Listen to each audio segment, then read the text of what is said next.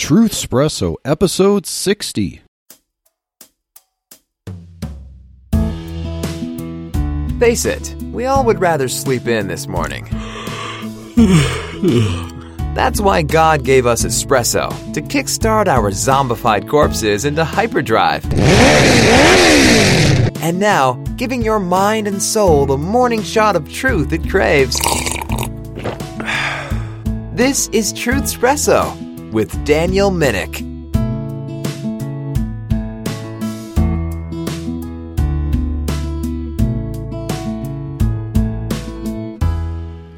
Hey friends, Daniel Minnick here, your host for Truth Espresso. Thank you for tuning in. And if you're just starting tuning in, well, I hope I don't scare you away when I tell you that I'm talking about economics. I'm continuing a series to try to wrap up as much information as I can get out about economics that I think this crazy world and this crazy nation really needs right now because the thinking of a lot of people in the midst of all this COVID 19 stuff and stimulus packages and all kinds of crazy, goofy legislation and political maneuvering and interest rate slashing by the Federal Reserve and targeted inflation rates and all kinds of stuff that should make our hair stand on end and wonder is this really good? I mean, do our wise overlords really just want to serve us? Do they really understand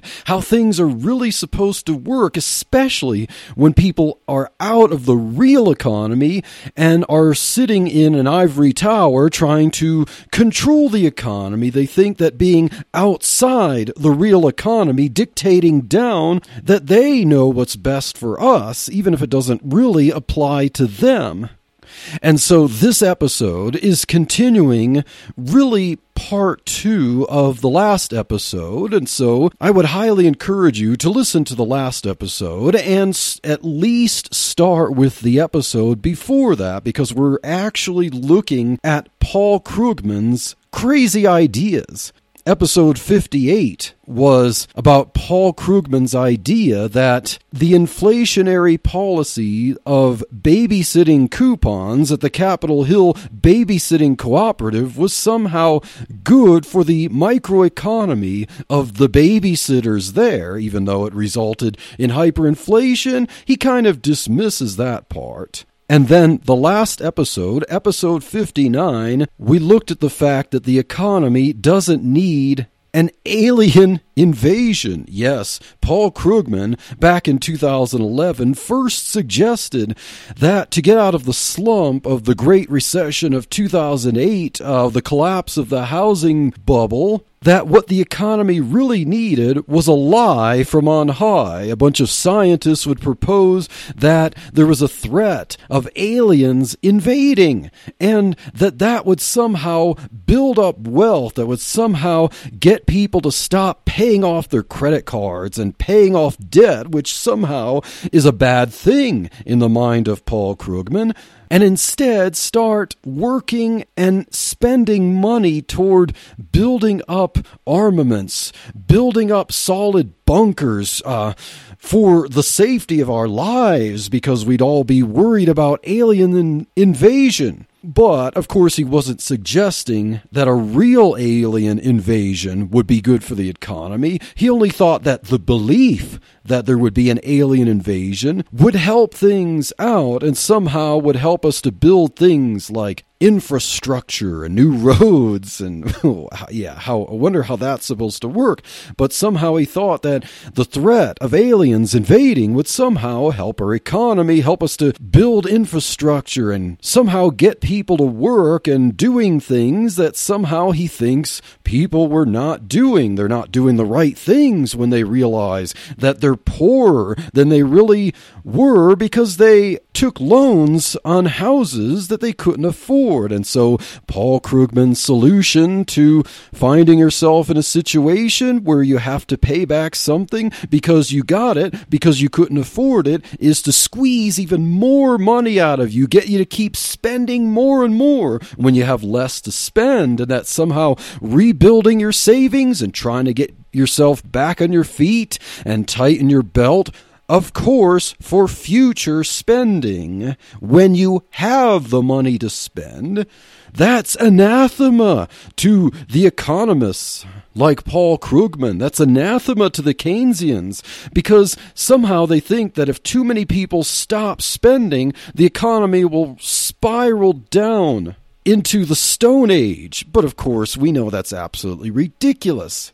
If people stop spending temporarily to pay down debts, they're actually spending money. They're working harder and they're using that money for things that they need to use it right now, like paying off debts and trying to cut back some of the things that are more pleasures, which of course hurts, no doubt about it, but it's only temporary. And once you get yourself back on your feet and learn to budget properly, then you're less vulnerable, and then you can spend a little more on pleasures. But of course, Paul Krugman thinks that spending on anything at all is exactly equal to spending on something that's more productive.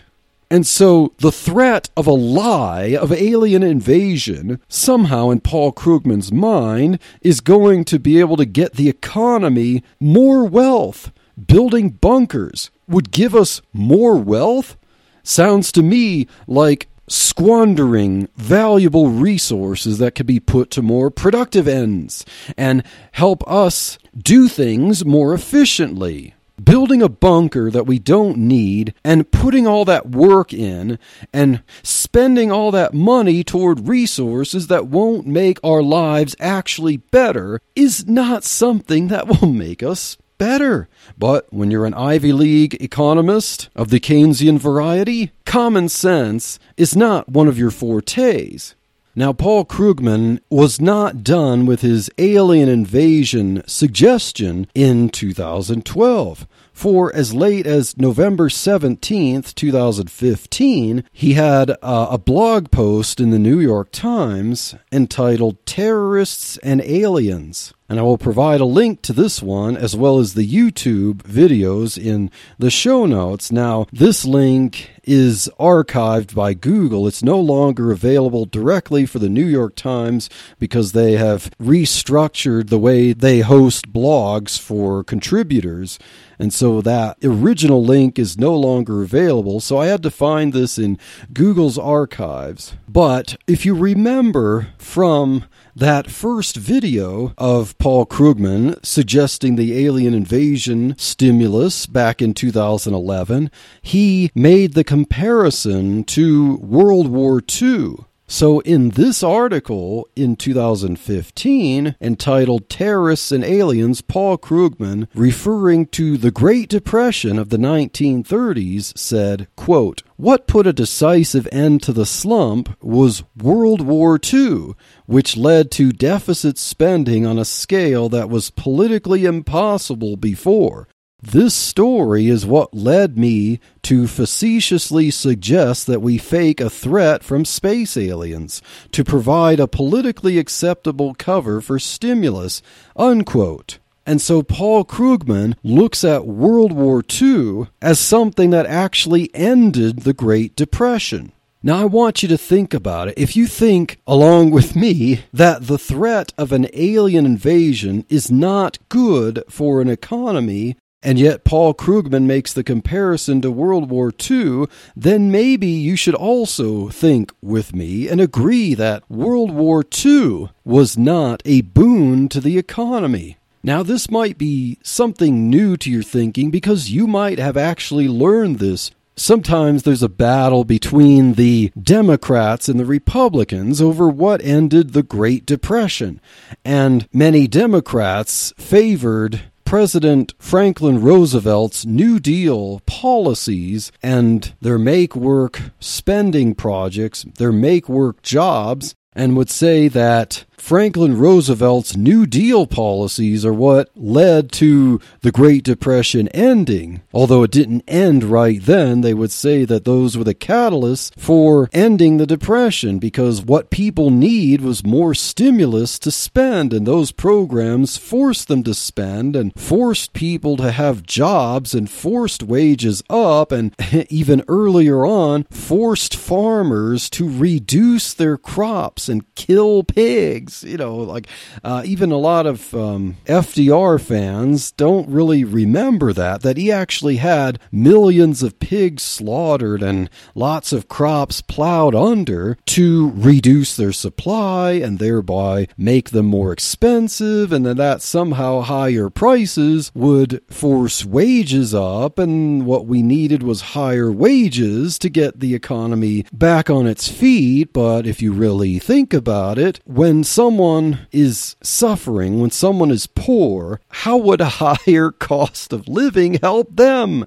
But nevertheless, so in short, and I'm sure we can really dive into that concept and really get our heads spinning about how the New Deal did not end the Depression. It was counterproductive. So the Democrats will often support New Deal programs. They like domestic spending programs from the central government to make the economy better because they think that the economy left to private enterprise leads to depressions and we need the oversight of government to spend things in better avenues to get things more evened out and that somehow more economic equality, regardless of who's producing and who's consuming, leads to fewer recessions or ends depressions.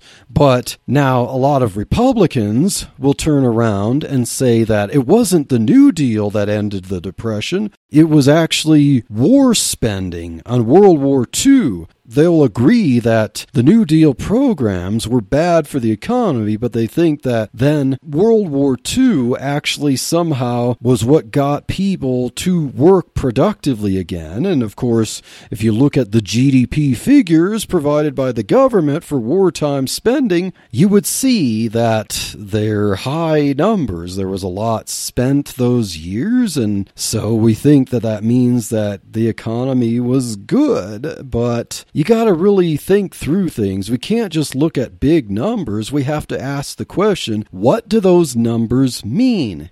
Just think about it. How could spending on things whose primary use is destruction is actually good for an economy? Because if people were employed in the military, that's taking capital from more productive uses, like producing more food or producing more consumer goods, and rationing them toward military personnel who uh, are being trained to use weapons and and it's spending on more tanks and more missiles and more planes and stuff like that. So think about it. Exactly how is that any different from make work jobs that FDR proposed in the New Deal? Like, you could either force the economy to create jobs where people dig ditches and fill them up again, or you can force people to spend money to pay for jobs in the military. It's the same thing. But, you know, one problem with World War II or war in general is that war spending is not productive for the economy. It is a diversion of resources towards something that can only destroy. But economist Paul Krugman, the leftist Paul Krugman, actually applauds World War II. He actually agrees with many mainstream Republicans, who are often Keynesians like he is, just right wing Keynesians, and they all agree that World War II helped the economy. But I will provide a link in the show notes to an article by Robert Higgs who explains how World War II did not help the economy and that what really ended the Depression was the return after World War II, the return of military personnel to their homes to start working in productive means and the reduction of some government taxes and regulations. So that is always what leads to economic growth. It is the government getting their grubby mitts out of the economy one way or another.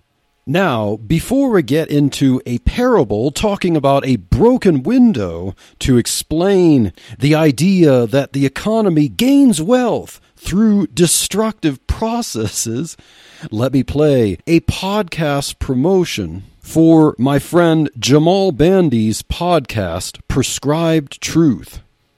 Ephesians chapter 4, verse 25. Therefore, laying aside falsehood, Speak truth, each one of you with his neighbor, for we are members of one another for his name's sake. What's up, everybody? I'm Jamal Bandy, the host of the Prescribed Truth Podcast, where I seek to distribute the truth that the doctor prescribes to the church and the world today. The Lord graciously brought me out of a cult in 2010, saved me in 2013, and in 2017, Prescribed Truth began. My mission has been to spread the truth of God's Word while refuting dangerous lies affecting most churches and the culture at large from a biblical and reformed perspective. Join me on Sundays at 6 p.m. Eastern Time for the live recording of the podcast on YouTube and download the audio version wherever podcasts can be found, including the Christian podcast community. If you would like to know more about Prescribed Truth, please visit my website at prescribedtruth.com.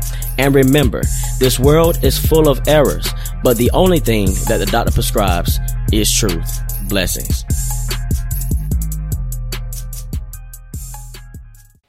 And I would highly recommend that you check out Jamal Bandy's wit and wisdom in his podcast Prescribed Truth as he engages with issues of the culture that unfortunately too many people get caught up with every wind of doctrine that comes out of the mainstream of culture that's intended to break down institutions that we know come from the Bible like the family unit or stir up things like racial tensions, as we know that we are all one race, the human race. And I thank Jamal Bandy for standing out from the crowd and approaching the world with biblical truth. Now, let's look at alien invasions and war spending as being good for the economy, allegedly, with what French economist Frederick Bastiat in the 1800s referred to as the broken window fallacy. So, Frederick Bastiat told a story of a young man who throws a brick through a shop window. The neighbors gather and explain to the shopkeeper that the broken window could actually be considered a good thing. Well, how can a broken window be a good thing? I mean, that's just destruction, right?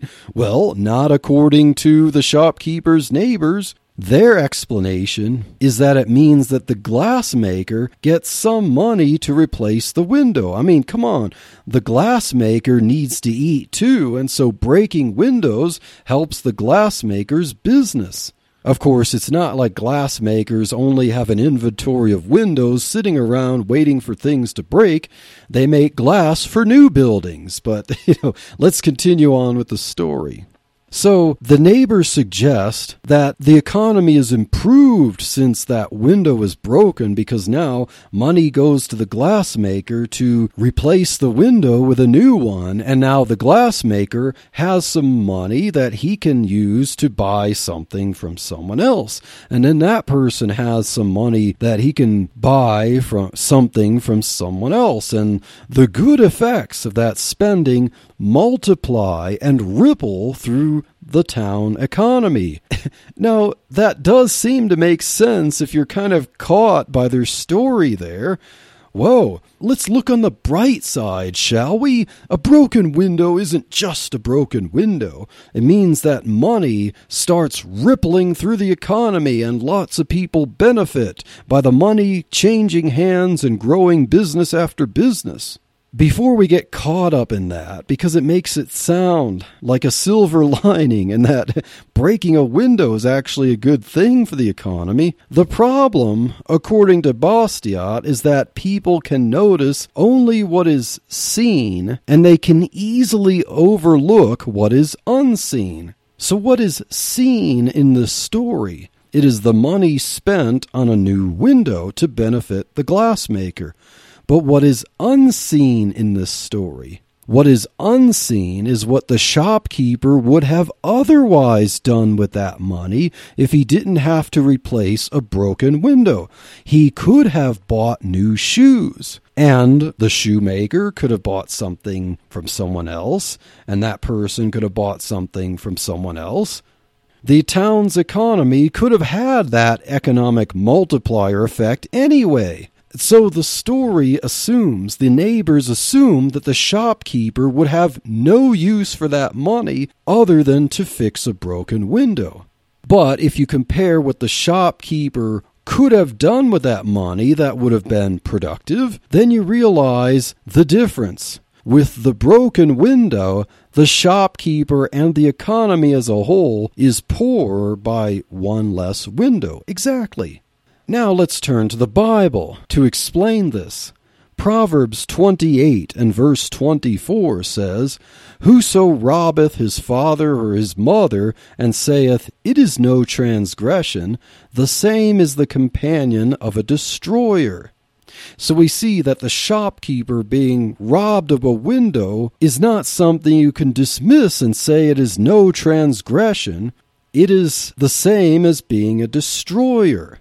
So breaking a window is simply breaking a window. It doesn't stimulate the economy. All it does is mean that someone is forced to take some of their earnings or their savings and buy something to replace a loss rather than what they could have done, whether at that time or later, to buy something that is productive. And so the shopkeeper had to use that money to buy a window. But if the window weren't broken, he could have had a window and a new pair of shoes from the shoemaker. So, my third question in dealing with alien invasions and the like is Does waste make wealth? So, let's look at Paul Krugman's mentor, not directly, but Paul Krugman follows the school of thought of John Maynard Keynes. And Keynes wrote his infamous book, The General Theory. And in The General Theory by John Maynard Keynes, in chapter 10, we see, quote, Pyramid building, earthquakes, even wars may serve to increase wealth, unquote. Well, that's why Paul Krugman thinks that World War II, or breaking a shop window, or a fake alien invasion causing people to have to divert their hard earned money toward building things that are useless as something that increases wealth. Keynes proposed later in the chapter that if somehow the economy had problems doing beneficial things like building houses or other useful structures, the government could help by a ploy of burying cash underground. And then the market, with its brutish ways of digging for shiny things, would employ lots of people to dig up that money and that somehow this activity, the government burying some money and then people digging it up, would result in increased employment and more spending, which would spur economic growth. so if you're scratching your head wondering how this is supposed to make sense, there is a reason. I would propose because it really doesn't make sense. Yet it makes perfect sense to John Maynard Keynes and his followers, who may even hold PhDs in economics from Ivy League institutions. It makes sense to far too many political think tank organizations. It makes sense to most of the politicians on Capitol Hill, whether Democrat or Republican. Unfortunately, it makes sense to the chairman and the whole board at the Federal Reserve Bank. So, truth indeed can be far stranger than fiction. Let me give you a consideration. If we're thinking that war spending or the threat of an alien invasion could actually be good for the economy, let's take this scenario into consideration if somehow we wiped out all technology and turned everyone into Robinson Crusoe or Tom Hanks in the movie Castaway, there would be as close to full employment as possible. And full employment's good, right? Everyone who is able bodied would spend long hours slaving away to feed themselves and any handicapped family members. Although employment would be high, living standards would be low. It should be obvious that a primitive situation means a much lower standard of living and a worse economy than an industrially and technologically advanced one. But if large scale destruction is obviously bad, then smaller destruction is bad also. It's just to a lesser extent. There is no logical economic reasoning for why massive destruction that turns us all into Robinson Crusoe would be bad, but something that's just half as worse or one tenth as worse would somehow actually be a net good. But that's Paul Krugman for you. That's Keynesian economists for you. That's mainstream economists for you. That's the people who teach in most universities for you. And I would suggest that consistency is key to valid economics. Of course, economics, may I suggest, is not just some dry, disconnected field of study. Livelihoods and lives are at stake when governments impose laws and regulations based on bad economic policies. And this is what I hope you would understand by listening to these episodes. When people in power don't understand biblical economics, bad things happen to other people. And a lot of people don't even realize that they're bad, and that is the tragedy. There are no economy wide blessings coming from destruction. There are no blessings of the threat of destruction either, such as a perceived alien invasion. Let's look at what the Apostle Paul says in Galatians 2, verse 18.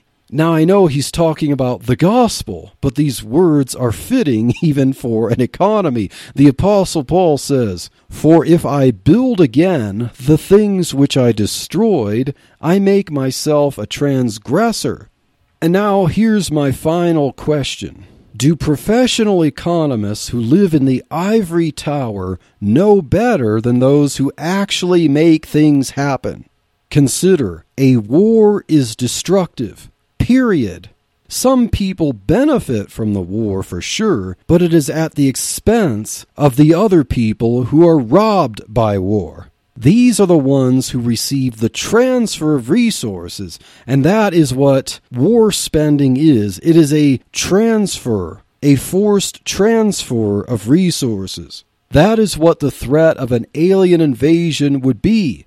It would be the transfer of resources, primarily from people who would probably use those resources better toward people who didn't earn them and who would squander them on some useless endeavor. But even if some people benefit from war spending or the threat of an alien invasion, the total economy has been reduced because of the destruction of resources. And now let me end with Proverbs 14, verse 1.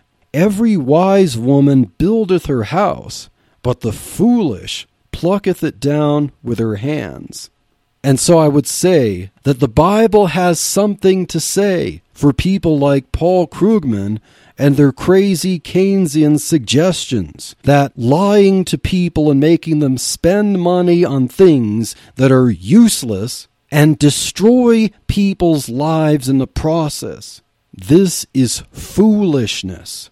And may God help us through His Word not to think like fools, but to use common sense that God has given us when we think about economics. Perceived threats of alien invasions need not apply.